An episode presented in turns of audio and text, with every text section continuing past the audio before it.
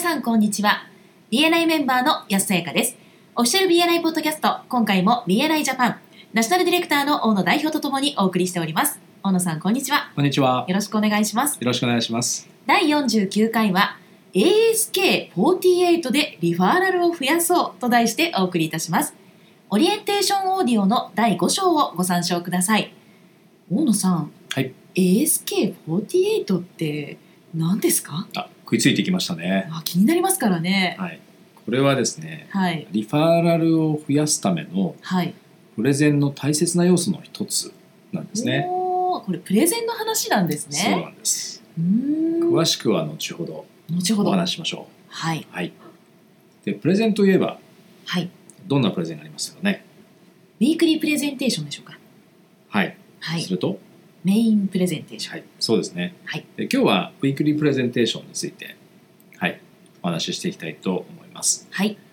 まず、ウィークリープレゼンテーションをメンバーの皆さんがする際に、はいありがちな過ちっていうのはどんなのがありますかありがちな過ちですかはい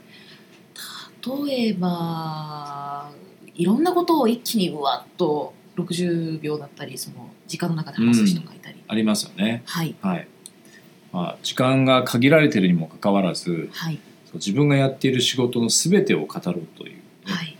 もうてんこ盛り状態はといいう人はよく見かけますよね、そうですねはい、でやっぱり多くの人に、まあ、メンバーの人たちでですねプレゼンテーションの内容を覚えておいてもらうそしていざという時に思い出してもらうっていうことがリファーラルをもらう上での大切なポイントになりますよねはい他にはよく見かける過ちっていうのはありますかあーあとはですね準備を本当にしていないんだなっていうのが分かるようなああはプいレゼンをされる、わかりますよわかりますねよねなんかそのその場で取り繕いましたっていうのがはい書いてあるような感じのプそうでレすゼねンされる方もいらっしゃいますねはいはいこれはもったいないですよねはいやっぱりプレゼンテーションを通じてやはりリファーラルを増やすっていうことで考えると、はいえーきちっとその自分の商品とかサービスについて、えー説明はもちろんですけれどもはいどうしたら自分の紹介してほしい人たちを見つけることができて、はいえーどんな声かけをしたらいいのかっていうところはやっぱり必ず入れてほしいですよね。そうですねで当然プレゼンテーションっていうのは年間50回あるわけですから。はいねパターンを少しずつ増やしていくっていうう努力も必要ですよね。はいオリエンテーション CD の中でえ前津博士がおっしゃっていた大学で自分のビジネスに関する講義を、まあ、1年間やるつもりではい1年間ですから、まあ、週に1回の、えー年間で50回そういう講義をですねえ自分のビジネスについて授業のカリキュラムを組み立ててくださいというような話をされてましたよね。なるほどそうですねはい、はいあ目的はリファーラルなんですけれども周りの人はやっぱり素人ですよねそうです専ね。門分野じゃないことについて学ぶ必要があるので、そうですね。はい、わからないです違かうらなね。自分の専門分野以外のリファーラルを探してこなくてはいけないわけですから、はい。はい、その見つけ方について、えー教えていく毎週のプレゼンテーションを通じて年間50回のカリキュラムを作っていくという意識が大切だということですよね。そうですね。はい、先ほどよくある過ちの中でですね、はい。えーいろんなことをですねあの自分の仕事のビジネスについて盛り込んでしまうっていうね人の話をしましたけれどもはい。メンバーサクセスプログラム 2.0MSP2.0 で、はい LCD っていうのが出てきますよね出てきますね。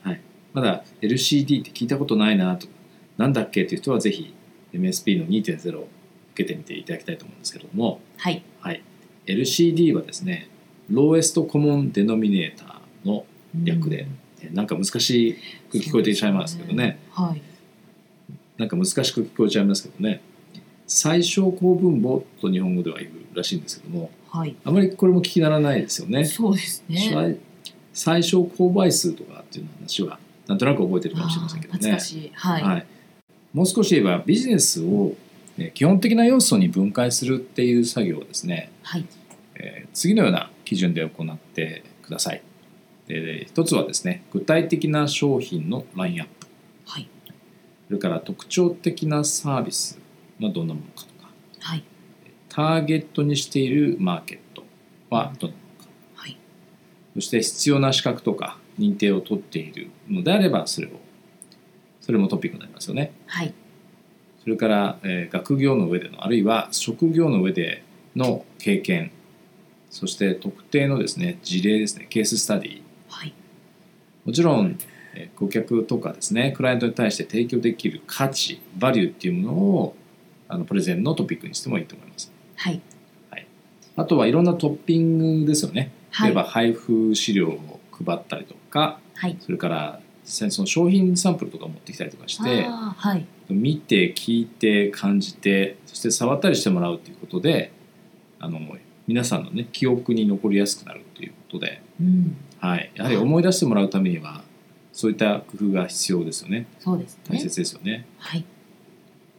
それだけリファーラルを周りの人が提供しやすくなるということなので、はいはい、簡単にまとめるとですねウィークリープレゼンテーションというものは一品料理であるべきで盛り合わせになってはいけないということなんですよねはいはい。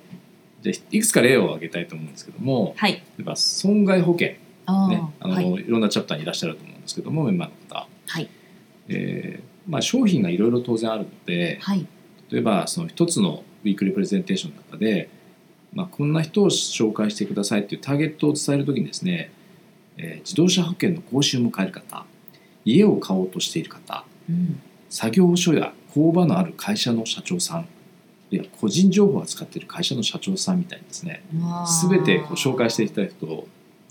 もう並べ立ててしまうっていう人が時々いらっしゃるのではいそれはもったいないですよね記憶に一つも残らないという可能性の方が高くなってしまうのではいどれか一つを選んで例えばあ自動車保険の更新ということであればあそれについてどうやってその自動車の更新を迎える人っていうのは見つけられるのかどういうふうに声をかければいいのかっていうのをはい具体的に、あの分かりやすくですね伝える必要があるということですね。そうですねはい、でもう一つ、えー忘れてはいけないのはですね、えー実はそのプレゼンを通じて自分の営業部隊ですかね営業チームをトレーニングしてるっていう効果と同じなんですよねはいだから商談をその場で制約させようとかプレゼンテーションを売るためのものではないし買ってもらうっていうものでもないわけですよねはいあくまで目的はそう紹介を周りの人たちが紹介をしやすくするっていうことが目的であることを忘れないでくださいはい部屋の中で売れなということにもつながりますねそうですねはいありがとうございます、ありがとうございます。ではそろそろ終わりに近づいてまいりましたが、はい大野さんからメンバーの皆さんへメッセージはありますかえー最初にですね、もったいぶって、後でご説明しますと言ってました。このタイトルのですね、あはい、ASK48 でリファーラルを増やそうの意味ですけれども、あはいはい、ASK っていうのは ask、ね、英語で ask って言いますよね。ああはい求めるとか要求するとか要請するという意味ですけども、はいあのプレゼンテーションの中で必ずその他の周りのメンバーの人たちにですね、具体的な行動の要請をすることを忘れないようにしてほしいんです。ではいこれを忘れてしまう人が結構多いんですよね。そうですねはい、なので何をしてほしいのかっていう行動の要請を必ず具体的にあのプレゼンの中に盛り込むってことをぜひ忘れないでいただきたい。はいで48っていうのは、まあ、これはあの仮にプレゼンテーションの長さが60秒だとしたらはい大体48秒ぐらいに遅くともその行動の要請アスクをあー入れないとはい間に合わないですよね。そうですねこう行動の要請を入れることができなくなってしまうので、はい、はい、アスク ASK48 ASK48 行動の要請を忘れるなっていうことで覚えていただければと思います。わかりやすい例えですねはい、はいこれで皆さんきっとインプットできたと思いまそうすですね。はいありがとうございましたありがとうございました。今回も BNI ジャパンナショナルディレクターの大野代表と私 BNI メンバーの安さやかでお送りいたしました次回もオフィシャル BNI ポッドキャストでお会いしましょう See you next week!